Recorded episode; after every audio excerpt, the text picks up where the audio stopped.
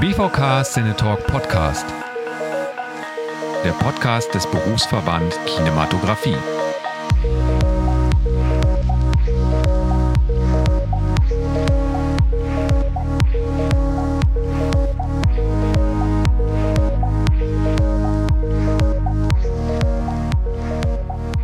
Hallo und herzlich willkommen. Ihr hört den BVK Cinetalk Podcast mit mir, Toni L. Tom. Ich bin Kameramann und treffe in diesem Podcast KollegInnen aus dem Bereich Kinematografie und Filmschaffende aus anderen Gewerken der Filmbranche. Vielen Dank an dieser Stelle für die freundliche Unterstützung von BPM Broadcast und Professional Media in Hamburg, die für diesen Podcast das Audio-Equipment zur Verfügung stellen.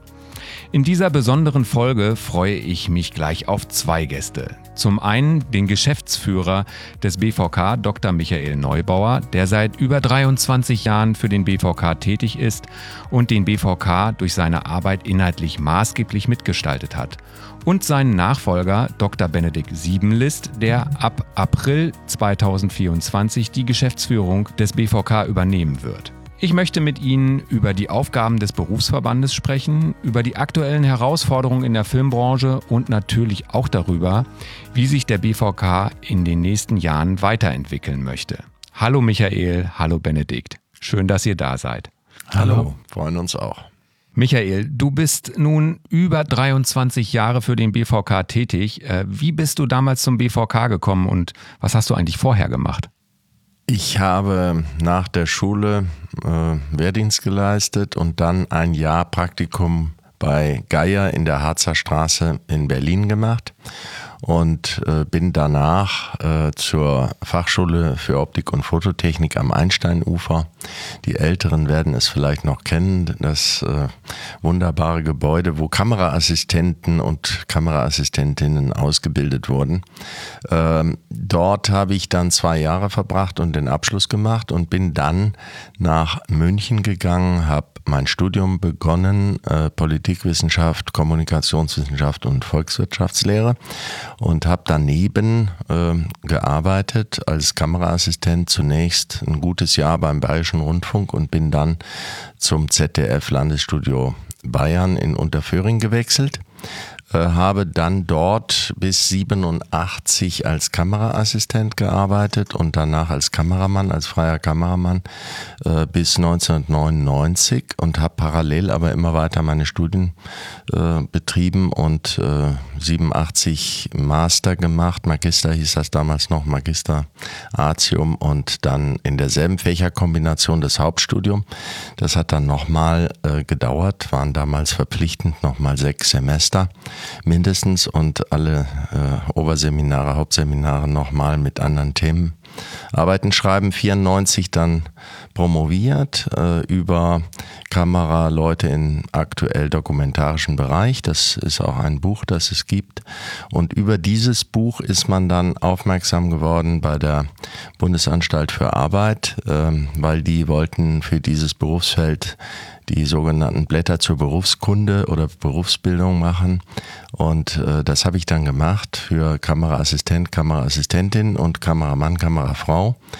Und über diese Arbeit wiederum ähm, hat man dann auch natürlich beim Berufsverband äh, irgendwie Wind bekommen. Ich habe mich dann beworben 1995 äh, auf eine Stelle, die der BVK ausgeschrieben hat. Äh, das war eine kleine Stelle, eine halbe Stelle als Geschäftsführer.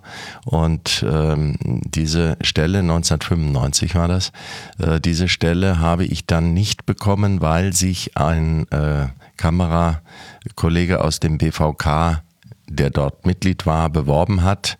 Und äh, dann hat mich der Jost Vacano angerufen, war sehr nett und hat gesagt, ja, Herr Neubauer, äh, wir haben jetzt leider äh, keine Gelegenheit, Ihnen äh, diese Stelle anzubieten mehr, weil da hat sich jemand aus dem BVK selber beworben und den Kollegen wollen wir jetzt nehmen. Aber dürfen wir denn Ihre Unterlagen behalten? Habe ich gesagt, ja, die Unterlagen brauche ich nicht mehr, die können Sie gerne behalten. Und äh, dann kam fünf Jahre später, ich habe halt weiter meine Arbeit gemacht als freier Kameramann, habe andere Dinge gemacht äh, und äh, dann kam ein Anruf fünf Jahre später, ja, hier ist der Jost Vacano, erinnern Sie sich noch, ich hatte Sie mal angerufen, äh, weil Sie sich ja beworben hatten vor fünf Jahren, sind Sie denn noch interessiert? Und äh, das war dann, oder vor vier Jahren, das war in 99 im Sommer. Und äh, dann haben wir uns äh, unterhalten. Da gab es dann ein Vorsprechen von verschiedenen Kandidaten, die damals äh, auf diese Stelle sich beworben hatten. Äh, und äh, ich habe dann aber diese Stelle, also haben sie mir dann angeboten, habe die auch genommen, konnte daneben weiter drehen, habe dann auch noch daneben einen Lehrauftrag gehabt in Weinstefan an der Fachhochschule und bei der Führungsakademie. Äh, das ist eine staatliche Weiterbildungsinstitution, wo ich als externer Trainer gearbeitet habe vier Jahre lang. Äh, und dann wurde das beim BVK immer mehr. Die Stelle ist gewachsen im Laufe der Zeit. Das war dann irgendwie mal 60 Prozent. dann wurden es mal 70 Prozent und dann wurden es mal 80 Prozent. Und so ist die Stelle langsam, langsam gewachsen, weil der BVK ja natürlich äh, immer Geld äh, knapp ist, wie alle Berufsverbände. Und dann ist es jetzt aber zuletzt eine 100 Prozent Stelle äh, gewesen und die geht jetzt dann eben auch an meinen Nachfolger über, äh, wo wir sehr froh sind, dass äh, wir jemanden gefunden haben, der auch einen interessanten Weg äh, beschritten hat. Und das ist äh, der Dr. Benedikt Siebenlist. Äh, Benedikt, du wirst ab April 2024 die Geschäftsführung des BVK übernehmen. erzähl uns vielleicht mal ein bisschen was über deinen Hintergrund. Ja, gerne. Ähm, da fange ich vielleicht auch mal ein bisschen früher an. Ähm, nach dem Abitur habe ich meinen Zivildienst gemacht, bin dann ähm, in ein Jurastudium gestartet, das ich dann abgebrochen habe, um mich der Politikwissenschaft zu widmen. Das war ein Bachelorstudium mit öffentlichem Recht und Medienwissenschaft. Ähm, habe meinen Bachelor gemacht, dann meinen Master angeschlossen in Politikwissenschaft. Während des Masters habe ich mich ein bisschen auf Verbände spezialisiert. Ähm, und Verbändekommunikation und habe dann auch zum Thema Verbändekommunikation und Verbänden und soziale Medien promoviert. Ähm, meine ersten beruflichen Erfahrungen konnte ich machen in einer Social Media Agentur oder Online-Kommunikationsagentur. Ähm, habe da für politische Kunden die Social Media Kommunikation ähm, geholfen zu konzipieren. Und zuletzt war ich bei einem Verband tätig als wissenschaftlicher Mitarbeiter und habe da ähm, konnte einen großen Einblick gewinnen in die Verbandsarbeit ähm, vom Social Media Post hin bis zur politischen Stellungnahme. Und ähm, jetzt geht's äh, auf zur nächsten Station, dem BVK. Was reizt dich an, äh, an dem BVK und was reizt dich an dem, äh, an dem Bereich Kinematografie? Ähm, an der Stelle reizt mich besonders oder am Verband, dass ähm, für mich da alles zusammenkommt, was mich interessiert. Das ist das äh, Verbände und die Verbändearbeit, ähm, der Bereich Politik und eben auch äh, der Bereich Film und Filmentstehung. Ähm, bin großer Filmfan, habe mich auch schon immer mit äh, der Entstehung von Filmen beschäftigt. Und, äh, und hier ist das, das, Filmwesen kommt jetzt wieder in mein Leben zurück und äh, freut mich sehr. Ähm, Michael, in den Jahren, die du beim BVK äh, bist, hat sich die Filmindustrie ähm, ja total verändert. Ne? Was waren die größten Herausforderungen und Themen in dieser Zeit, ähm, mit denen sich der BVK beschäftigt hat und ähm, wie ist der BVK diese Herausforderungen auch angegangen? Also ich habe angefangen im November 99, höre auf im März 2024. Also das ist äh, nicht ganz ein Vierteljahrhundert. Hat sich viel, viel verändert. Also als ich angefangen habe, ähm, war Film natürlich noch äh, das Medium der Wahl.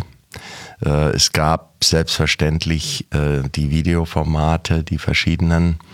Ähm, es gab auch schon erste digitale Aufzeichnungsformate wie Digibeta und sowas.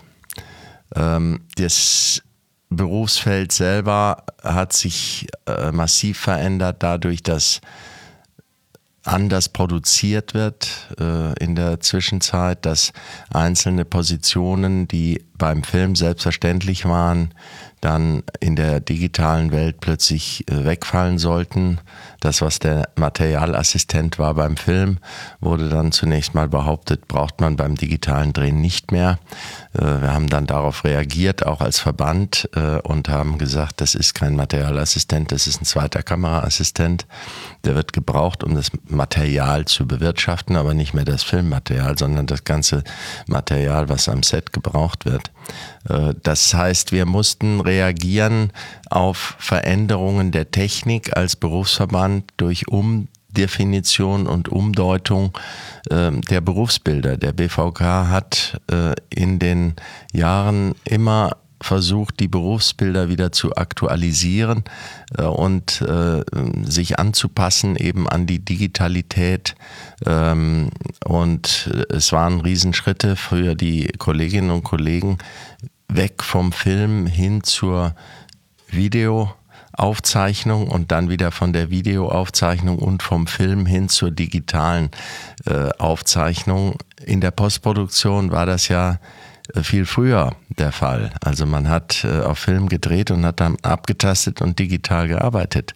In der Postproduktion, das kannte äh, man, aber dass am Set nicht mehr die Filmkamera war, das war für viele ein sehr, sehr schmerzlicher Einschnitt in ihre berufliche Karriere und auch in ihr Selbstverständnis. Früher hat man sich eben dann als Filmkameramann oder Filmkamerafrau verstanden und äh, das war dann nicht mehr. Also an diesem haptischen Material äh, hing viel Herzblut und viele sind dann auch oder einige sind dann auch tatsächlich ausgestiegen und haben das zum Anlass genommen, ihre Karriere zu beenden, äh, die eben altersmäßig auch irgendwo schon über äh, sich äh, ausklinken nachgedacht haben, haben dann zum Teil gesagt, also das elektronische mache ich nicht mehr. Äh, andere Bereiche sind natürlich äh, entstanden, die es zuvor nicht gab. Also es gab keinen systematischen Service durch den Berufsverband. Also der Berufsverband Kinematografie heute ist mit dem BVK von vor 25 Jahren eigentlich nicht mehr so wirklich zu vergleichen.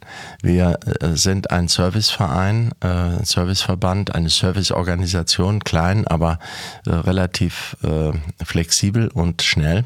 Und wir sind auf der anderen Seite, und das war damals auch nicht so ausgeprägt, ein Lobbyverband. Also wir machen ganz bewusst als Berufsverband Berufspolitik und mischen uns auch in Diskussionen ein und stellen auch sehr klare Forderungen auf, die wir versuchen dann auch durchzusetzen, zum Beispiel im Bereich Urheberrecht und Folgevergütungen, was man von einem so kleinen Verband eigentlich kaum annehmen konnte, dass er in der Lage ist, eben zum Beispiel in Schlichtungen zu gehen mit großen Senderketten oder GVRs äh, aufzustellen und zu verhandeln. Äh, wir sind bis zum BGH gegangen, mehrfach mit verschiedenen Sendern, bis zum Bundesgerichtshof äh, als BVK und haben bestimmte Dinge durchgesetzt, äh, von denen man vor ich sage jetzt zehn Jahren oder 15 Jahren sowieso nicht und 20 Jahren schon gar nicht, äh, nicht zu träumen wagte.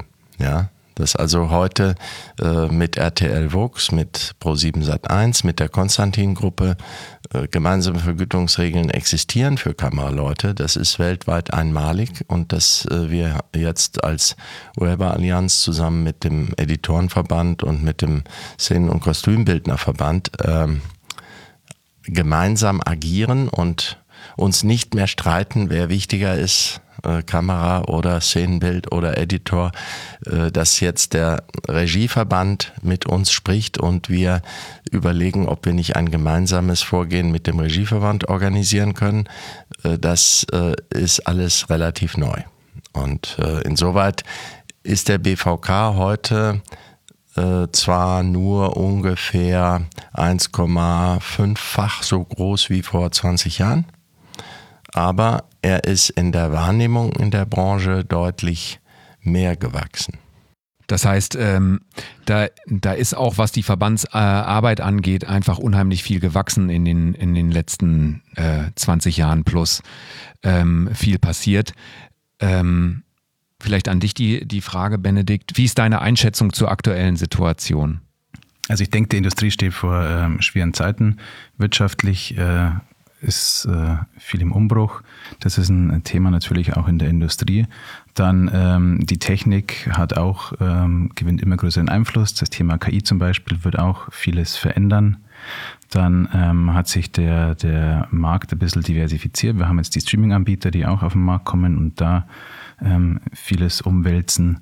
Und ähm, ja, speziell auf diese neuen Herausforderungen, die man vielleicht auch noch gar nicht so absehen kann, was es alles für äh, Konsequenzen haben wird, zum Beispiel das Thema KI, und auf das dann äh, flexibel reagieren zu können oder zu müssen und äh, die Entwicklungen zu beobachten und dann die richtigen Entscheidungen zu treffen, die für die Cinematografen und Cinematografinnen sinnvoll sind. Ich denke, das wird definitiv eine Herausforderung in Zukunft.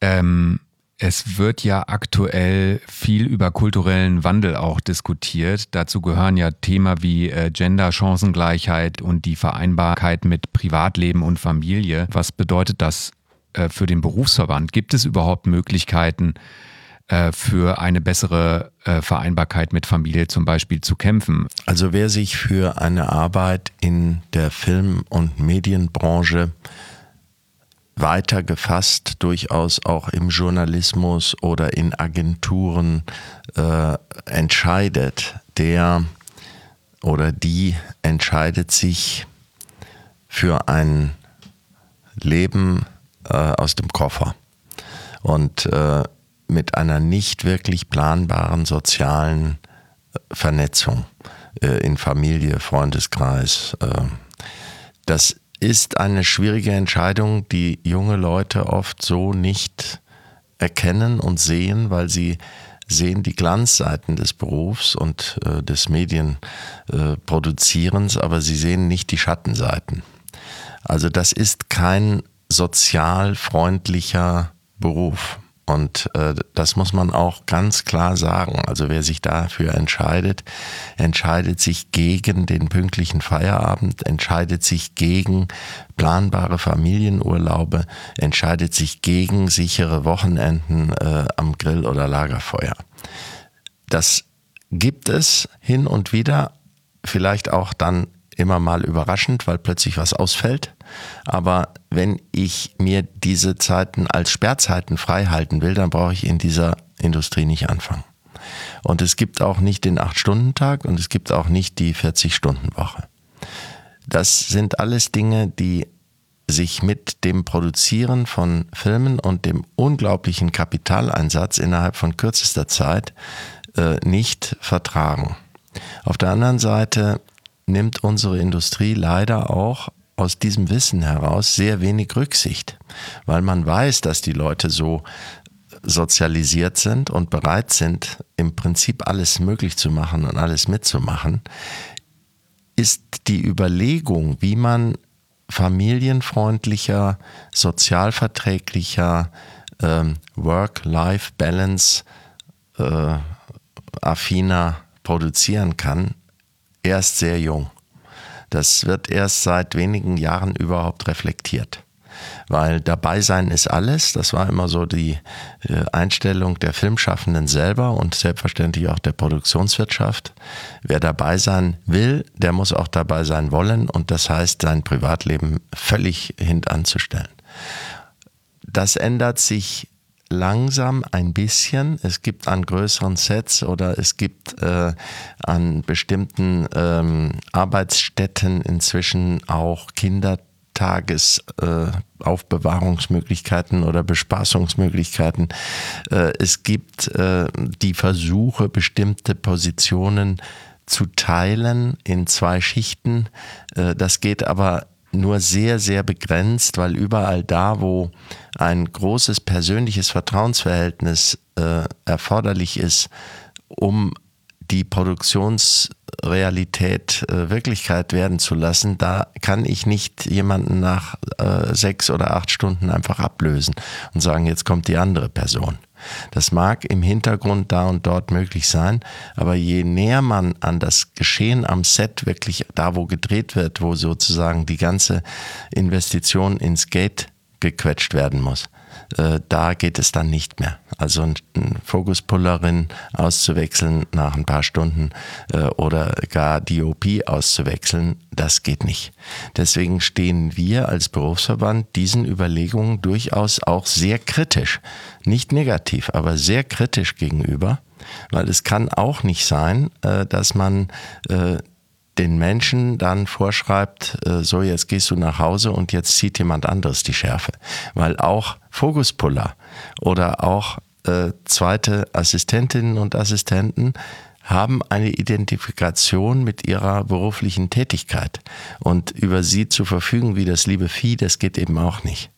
Die Leute arbeiten gerne, die können auch viel. Die äh, Produktionswirtschaft hier kann auf ein äh, unglaublich äh, fachlich gut gebildetes Personal zurückgreifen, die auch bereit sind, anders als in vielen anderen Filmländern, alles zu machen.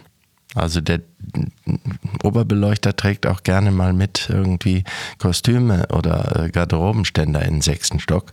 Das findet man nicht in so vielen Filmländern, also die Flexibilität. Ja, und die Leute dann aber nicht dafür wertzuschätzen, dass sie das machen. Das ist das, worunter die mehr leiden als unter den schwierigen Arbeitsbedingungen. Ja, die, die schwierigen Arbeitsbedingungen sind ein Riesenproblem, aber was ich glaube, was noch ein größeres Problem ist, ist die mangelnde Wertschätzung. Ja, weil dann, wenn ich weiß, dass ich da wirklich wertgeschätzt bin am Set, dann werde ich mich noch mal mehr reinhängen, um es möglich zu machen, dass ich es mache. Und dann vielleicht auch, wenn ich anständiger bezahlt werde in bestimmten Positionen, dann halt die Tagesmutter oder die irgendjemanden beschäftigen, auch wenn es weh tut. Ja, aber äh, das ist leider das Bewusstsein noch unausgeprägt. An der Stelle kann man noch einiges tun. Auf der anderen Seite es ist eine Ausnahmesituation, wenn man einen Film produziert und dreht. Der Drehtag ist kein normaler Acht-Stunden-Tag, das wird er auch wahrscheinlich nie werden. Äh, und äh, man kann in die Richtung arbeiten, aber den Leuten zu sagen, ihr geht jetzt nach Hause und jetzt kommt dann die andere Assistentin oder die andere Kamerafrau und dreht weiter, das kann ich mir nicht vorstellen. Zumal dass natürlich sehr schwer vereinbar ist, äh, die Arbeitsbedingungen am Set zu verbessern. Also sprich zum Beispiel ein Drehtag mehr äh, auf eine Produktion ja überhaupt nicht übereingeht mit der wirtschaftlichen Situation, in der äh, die Filmindustrie gerade steht. Also es werden eher Drehtage ge gestrichen, als dass es noch, noch welche dazukommen. Inwiefern kann für diese ganzen Themenbereiche die Mitgliedschaft in einem Berufsverband überhaupt eine Hilfe sein oder der Berufsverband äh, im Allgemeinen eine Hilfe sein? Naja, ein Berufsverband ist eine Hilfe, weil man da ähm, zusammen ist man stark. Ähm, man hat äh, mehrere Leute im Hintergrund, man hat eine starke Institution im Hintergrund, die einem hilft, ähm, seine Rechte durchzusetzen, was man so als Einzelperson dann äh, nur sehr schwer schafft. Unsere Mitglieder sind ja alle Einzelkämpferinnen und Einzelkämpfer und sind ausgesetzt einem System von eingespielten äh, Institutionen, das sind äh, die Produktionen, das sind die Filmförderungen, das sind die Sender, Redaktionen, äh, das sind die Verleihhäuser. Ja, zwischen all diesen Institutionen bewegt man sich als Individuum. Und die Produktionen und die Sender wissen natürlich um die psychische Situation, in der die Beschäftigten in der Film- und Fernsehindustrie sind. Ich spreche jetzt nicht von Festangestellten in den Häusern, sondern immer von den Freien draußen. Und äh, diese, diese Einsamkeit zu durchbrechen und äh, eine Ansprechstelle zu haben, eine partnerschaftliche Ansprechstelle auf Augenhöhe, wo man nicht äh, sich entschuldigen muss, wenn man äh, Fragen stellt oder meint, dumme Fragen zu haben, die gibt es nicht. Äh, das ist schon mal die erste Funktion. Das hat durchaus was auch manchmal von Telefonseelsorge an sich. Einfach anrufen zu dürfen, ohne sich was Blödes anhören zu müssen. Und dann der nächste Schritt ist, Informationen zu bekommen und auch vielleicht äh, eine äh, Art Supervision, äh, also einen anderen Blick auf die eigene Situation zu sehen von Leuten, die ja das nicht zum ersten Mal hören. Ja, das heißt, äh, man begleitet und hat immer den Welfare Gedanken für das Mitglied im Hintergrund. Und wir sind ja keine äh, Juristen oder Anwälte oder äh, Wirtschaftsberater oder Steuerberater, aber wir denken immer für das Mitglied in der Situation und wir können durchaus dann auch, wenn die Sachen heftiger werden und eskalieren, dann äh, holen wir natürlich professionellen Rat im Hintergrund ein äh, und das funktioniert ganz gut. Jetzt haben wir schon so ein bisschen darüber gesprochen, äh, was sich so äh, in der Filmindustrie und äh, auch gesellschaftlich ändert, auch im BVK. Ähm, gab es hitzige Diskussionen um die Modernisierung, äh, um Themen wie Gender und Diversität. Ähm, es gab formal rechtliche Probleme mit dem 2022 in Berlin äh, gewählten Vorstand. Äh, könnt ihr aus eurer Sicht vielleicht noch mal so ein bisschen schildern, ähm, wie die aktuelle Situation ist und wie diese zwei völlig verschiedenen Positionen äh, entstanden sind überhaupt? Also das muss ich tun, weil der Benedikt darüber zum Glück nicht viel weiß, äh, und, außer das, was er jetzt äh, erfährt und ja. das, was er jetzt noch an äh, Nachbeben äh, miterlebt. Also es ist ja so, dass äh, der BVK, das muss man vorausschicken, äh, war nie ein reiner Männerverein. Es gab immer Kolleginnen, äh, ich sag mal einen Namen, Hille Sagel zum Beispiel, war eine frühe Kollegin, die auch sehr äh, lange und bis äh, weit nach ihrer Pensionierung im BVK ein geschätztes Mitglied war. Und wir haben einige Kolleginnen, die eben sehr lange und auch mit Überzeugung diesem Berufsverband angehört haben. Und der Berufsverband war auch immer divers. Also wir haben Muslimas im Verband, wir haben äh, jüdische Kolleginnen und Kollegen, äh, wir haben äh, Asiaten, äh, wir haben ganz viele europäische verschiedene und auch äh, ja, nordamerikanische US-Kollegen im Verband, die da äh, oder auch polnische Kollegen. Also es äh, ist nicht so, dass der BVK nicht divers gewesen wäre. Es ist bedauerlicherweise 2022 etwas ähm, passiert bei der Mitgliederversammlung, was wir so auch nicht voraussehen konnten. Es wurde nämlich die Satzung geändert, um eine Frauenquote einzuführen. Das ging mit großer Mehrheit auch durch und in derselben Sitzung wurde danach ein Antrag gestellt, diese soeben geänderte Satzung sofort anzuwenden für die Wahl des Vorstands. Und das ist nach deutschem Vereinsrecht so nicht korrekt möglich.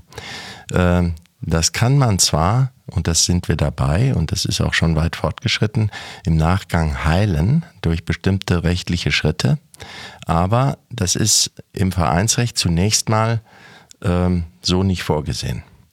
Und wir haben äh, damals gewarnt, auch schon vor der Jahreshauptversammlung an der Vorstandssitzung, die am Vorabend stattfand, wo das Thema schon hochkam, dass man so verfahren will. Und da wurde schon sehr gewarnt, das tut, das tut es nicht. Wir können ja so wählen, als würde es gelten, aber es gilt halt noch nicht. Nein, es wurde durchgesetzt durch einen Dringlichkeitsantrag, dass nach dieser neuen Satzung gewählt werden muss. Das steht auch so natürlich dann im Protokoll drin.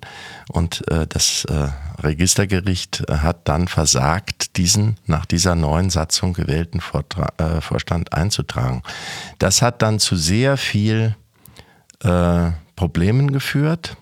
Wir haben ein Jahr lang der neue Vorstand äh, und ich zusammengearbeitet und haben durchaus auch komplizierte Dinge hm, angeschoben. Der Vorstand hatte natürlich äh, andere Vorstellungen als der sogenannte alte Vorstand, äh, der dann nach einem Jahr, als das Registergericht beschieden hat, der neue Vorstand kann nicht eingetragen werden, wieder übernehmen musste. Da mussten dann die alten Vorstände plötzlich die von 2020 wieder übernehmen und haben dann erfahren, dass sie auch für die Zeit, wo der neue Vorstand agiert hat, haften äh, rückwirkend. Äh, das sind alles Dinge, die haben äh, nicht unbedingt dazu beigetragen, das gegenseitige Vertrauen und die Wertschätzung zu fördern. Das ist bedauerlicherweise so. Äh, alles erklärbar. Es ist also auch kein Komplott oder was dann hinterher rumgeisterte, dass das also alles äh, ein, ein äh, fieses Komplott äh, sei. Das ist Unsinn. Äh, das kann man auch alles nachweisen und da gibt es also genügend amtliche Schreiben, wo man sehen kann, dass äh, auch die Geschäftsführung immer nur das kolportiert hat in die Mitgliedschaft hinein und in den Vorstand selbstverständlich äh, umgehend, äh, was vom Amt kam. So, und jetzt haben wir vor äh, am 28.11.2023 ist der neue Vorstand eingetragen worden beim Registergericht. Und jetzt gibt es also sechs Wochen bis zur nächsten Vorstandswahl, wo äh, dann dieser Vorstand offiziell im Amt ist. Äh, und dann wird Mitte Januar ein neuer Vorstand gewählt in Hamburg, äh, Januar 24. Hoffentlich dann in guter Atmosphäre und äh, ohne dass es notwendig ist, eine wiederum Satzungsänderung zu machen, die dann wieder sofort angewendet werden muss. Das war eine Art, ähm, ja, ein, das war ein Fehler, ein rechtlicher Fehler und es war auf der anderen Seite eben auch eine unglaubliche Emotion bei dieser ganzen Sache dabei, weil man mit dem Gefühl das durchgesetzt hatte, es muss sich jetzt mal alles ändern irgendwie beim BVK. Ja, ist irgendwie schade, dass so ein äh, formaler Fehler ähm, dazu führt, ähm, dass man nicht mehr ähm, nüchtern auf die Dinge blickt, sondern da sehr emotional anfängt äh, zu diskutieren. Ähm, jetzt kämpft ja der Berufsverband eigentlich für die Belange von äh, allen, die in den kinematografischen Berufen äh, arbeiten, auch wenn ich kein Mitglied bin. Warum ist es so wichtig, ähm, in einem Berufsverband Mitglied zu sein? Also wir haben keinen Kammerzwang, anders als Anwälte oder äh, Wirtschaftsberater oder im Handwerk gibt es in diesen freien künstlerischen Berufen keine Verpflichtung, Mitglied in einem Verband zu sein. Das, was so ein Verband erreicht für eine Berufsgruppe oder für ein Berufsfeld, kommt natürlich allen, die dort arbeiten, egal ob Mitglied oder nicht, zugute. Das gilt auch für die GVR, die wir abschließen. Also gemeinsame Vergütungsregeln sind auch äh, in Bezug auf Dritte, die nicht im BVK sind, gültig und äh, die äh, partizipieren ganz genauso an den Früchten dieser Verhandlungen.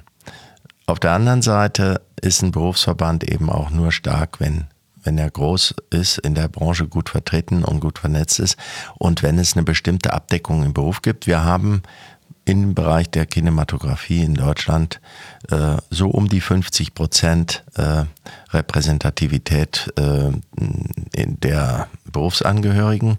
Und das ist gut, äh, wenn wir bedenken, wie eine Gewerkschaft, zum Beispiel Verdi, da sind wir im Bereich von 4 Prozent von äh, den Leuten, die drin sein können. Also das ist beim BVK oder auch bei anderen Verbänden, Regieverband, Editorenverband, diese circa 50 Prozent, äh, das ist eine Marke, die, die kann man als Gesetz nehmen und damit sind diese Verbände eben repräsentativ für das Berufsfeld und können eben auch entsprechend agieren. Und es gibt dann keine anderen. Also es gibt nicht zwei Cutterverbände, es gibt auch nicht zwei Verbände für Kinematografie. Was es gibt, ist ein anderer Verband, der BVFK, der eben die Kolleginnen und Kollegen aus dem Mehrkameraverfahren, Multikamera, AÜ, Sport, Studio und die EB-Kamera Kolleginnen und Kollegen organisiert. Und das ist auch gut so, weil die brauchen auch eine gute Vertretung. Hm, jetzt hast du es äh, quasi schon äh, erwähnt, dass es natürlich auch in äh, Deutschland ähm, eine gewerkschaftliche Vertretung gibt, die Verdi Filmunion. Ähm, Jetzt haben wir gerade in LA mitbekommen, da sind äh, mehr Filmschaffende in der äh, Union äh, organisiert. Der Schauspielerstreik und der Autorenstreik, der war gewerkschaftlich äh, organisiert. Ähm, woran liegt das, dass die Interessen in Deutschland eher von den Berufsverbänden ähm, vertreten werden äh, und eben eigentlich ähm, nicht von der Filmunion und bräuchte es nicht vielleicht äh, auch ähm, eine starke gewerkschaftliche Vertretung? Absolut. Also es bräuchte eine starke gewerkschaftliche Vertretung. Äh, die äh, Verdi ist äh, eine große Gewerkschaft, die viele hundert, ja tausende Berufe vertritt oder Berufstätigkeiten. ursprünglich war für den Film die RFFU, Rundfunk Fernseh Filmunion, als Gewerkschaft einer Sparte zuständig. Die ist dann in der IG Medien aufgegangen, die dann schon viel breiter aufgestellt war und dominiert wurde im Grunde durch die Druckindustrie, wo auch viele der Akteure äh, der heutigen Verdi äh, im Fachbereich 8, also unserem Fachbereich Medien, Druck und Industrie heißt der, ähm, tätig sind und das ist eine andere Denke. Also wenn ich ein Druckhaus habe, eine Druckerei oder einen Verlag, da kann ich eben streiken, wenn ich eine einigermaßen gute äh, Ver äh, Vertretung oder Repräsentativität in, dem, in der Belegschaft habe. Unsere Leute, wie gesagt, sind ja Atomisten, sind ja alle einzeln draußen unterwegs, egal ob eine Kostümbildnerin oder ein, eine Regieassistent oder eine Kamerafrau diese Leute zu organisieren, die keine stehenden Betriebe haben und keine Betriebsräte kennen, das ist ein ganz anderes äh, Niveau der gewerkschaftlichen Arbeit und da erreicht man eben viel, viel weniger, weil sie nicht bereit sind, sich in einen solchen ähm, solidarischen Komplex hineinzubegeben. Das ist ein großes Problem aller Organisationen, egal ob Gewerkschaften oder Kirchen oder auch Berufsverbände. Wir haben da durchaus auch Probleme, Menschen zu überzeugen, äh, dem Berufsverband beizutreten, weil sie eben meinen, sie brauchen das nicht. Und das ist aber eine Täuschung, weil alles das, was erreicht ist, und das ist auch viel Gutes durch die Verdi oder die IG Medien oder die FFU erreicht worden, gar keine Frage. Sowas wie der Tarifvertrag, das ist Gold wert. Äh, aber es ist halt dadurch eine relative Schwäche, dass jeder in der Branche weiß, dass die Gewerkschaft schwach ist, dass die Berufsverbände in ihren kleinen Bereichen halt besser organisiert sind jeweils. Und äh, das ist der Unterschied zu Hollywood oder zu anderen Ländern, wo es quasi verpflichtend ist, wenn ich bestimmte Filme machen will, dass ich in der Gewerkschaft bin. Wenn ich nämlich nur im Non-Union-Bereich arbeite, dann habe ich äh, größere Probleme und komme an viele Projekte eben überhaupt nicht ran. Und das ist hier nicht so. Also es äh, gibt keine Filme, wo man sagt, das sind Filme, wo die BVK-Leute nur arbeiten oder wo nur Verdi-Leute arbeiten. Äh, das ist eine andere Welt. Und der Doppelcharakter der Berufsverbände in Amerika äh, als ähm, Fachorganisationen, wenn wir jetzt mal die, äh, den ASC oder die Writers Guild nehmen oder die Directors Guild oder die äh, Actors Guild, die sind Verwertungsgesellschaft und Berufsverband und Gewerkschaft in einem. Und das macht sie so unglaublich stark. Der ASC, unser Schwester-Bruder äh, Diversverband äh, in äh, Amerika, äh, ist auch nicht so stark. Der ist nur sehr reputierlich, dadurch, dass es da so viele tolle Kameraleute und so eine irre Hollywood-Filmgeschichte gibt. Aber als Verband ist der ASC, was die politische Wirksamkeit angeht oder die Lobbyarbeit für die Kameraleute, fast weniger wirksam als der BVK hierzulande, weil sie eben nicht politisch sind weil sie sagen, Politik ist bäh. weil sie natürlich, mm, weil sie natürlich in Nordamerika äh, eben auch die Union haben. Also es gibt ja eine, es gibt ja eine äh, Vertretung, die sozusagen dafür kämpft. Und eben durch diese äh, anderen Strukturen hat man eben auch einen Hebel, was zu erreichen. Mit ein Grund äh, für den Schauspieler- und Autorenstreik in LA äh, waren ähm, ja auch Entwicklung, technologische Entwicklung, ähm, um da ging es äh, auch um die Entwicklung im Bereich KI. Ähm, wie ist eure Einschätzung? Wie wird sich die Filmindustrie entwickeln?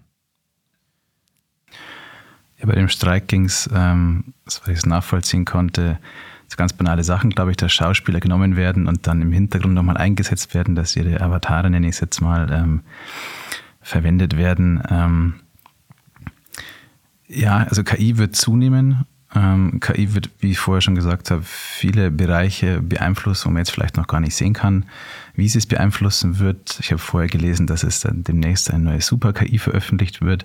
Äh, wer weiß, was da noch äh, auf uns zukommt.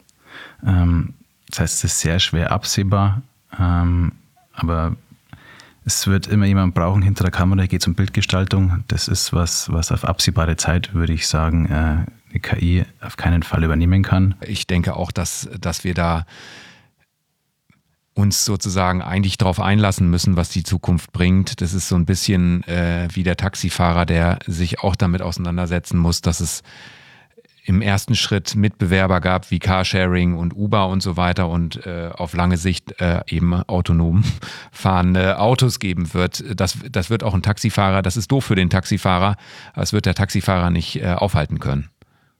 Nochmal auf den Alltag, den, den jetzt aktuellen Alltag zurückzukommen. Ähm, was glaubt ihr, sind jetzt so ganz aktuell im Jahr, äh, im kommenden Jahr 24, 25, also in der nahen Zukunft? Was sind da die größten äh, Herausforderungen im, im Arbeitsalltag in den kinematografischen Berufen? Äh, und wie kann da der BVK äh, am besten unterstützen? Ich glaube, die ökonomische Situation ist nicht nur für die Produktionswirtschaft selber, sondern auch für diese Einzelnen, die dort arbeiten als Filmschaffende, sehr, sehr herausfordernd. Und das hat mehrere Gründe.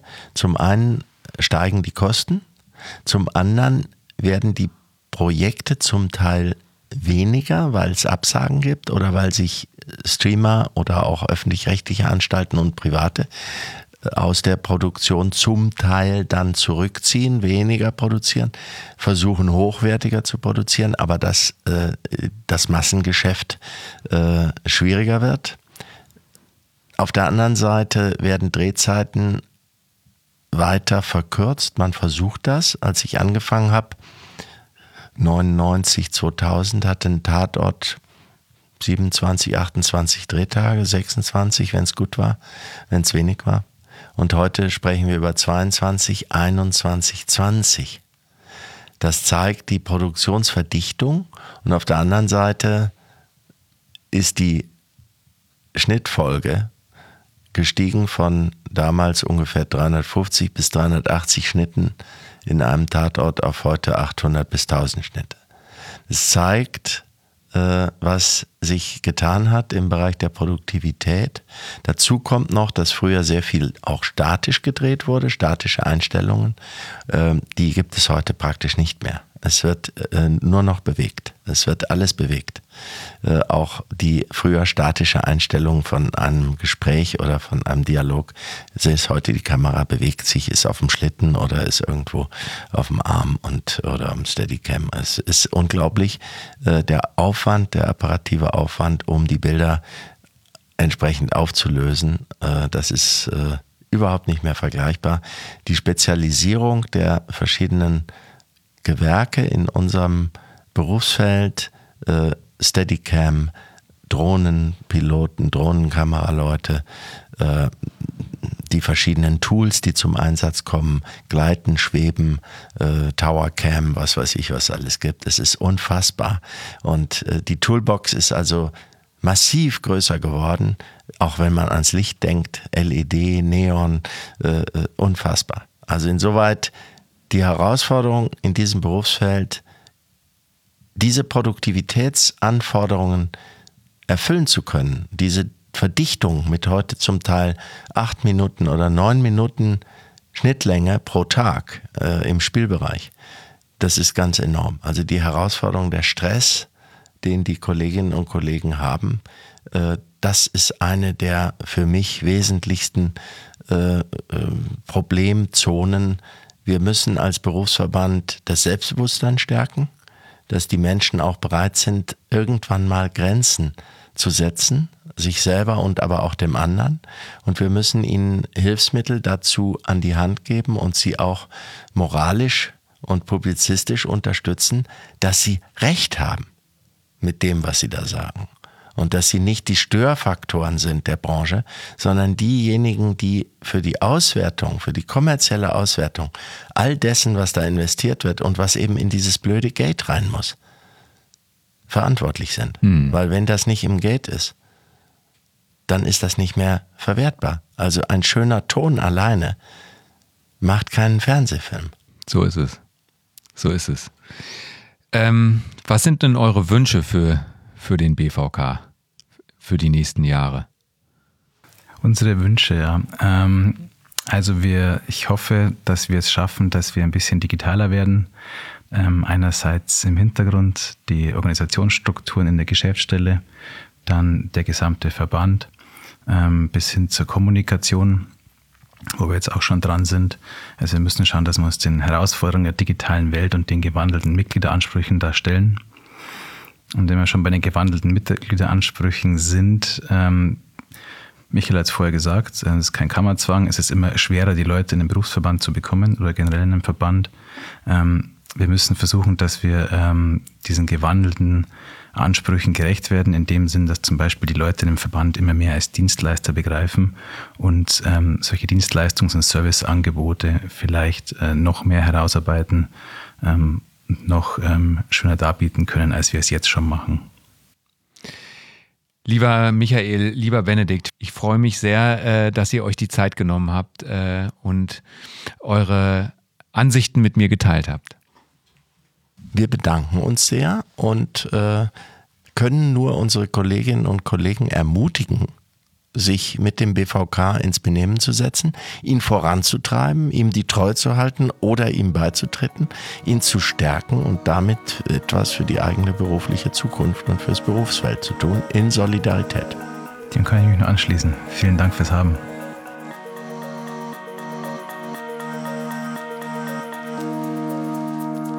BVK Cinetalk Podcast ist eine Produktion für den Berufsverband Kinematografie, der maßgeblichen Interessenvertretung der weltgestaltenden Berufe in Deutschland. Produktion, Redaktion und Moderation Toni L. Tom. Mit freundlicher Unterstützung von BPM Broadcast und Professional Media in Hamburg.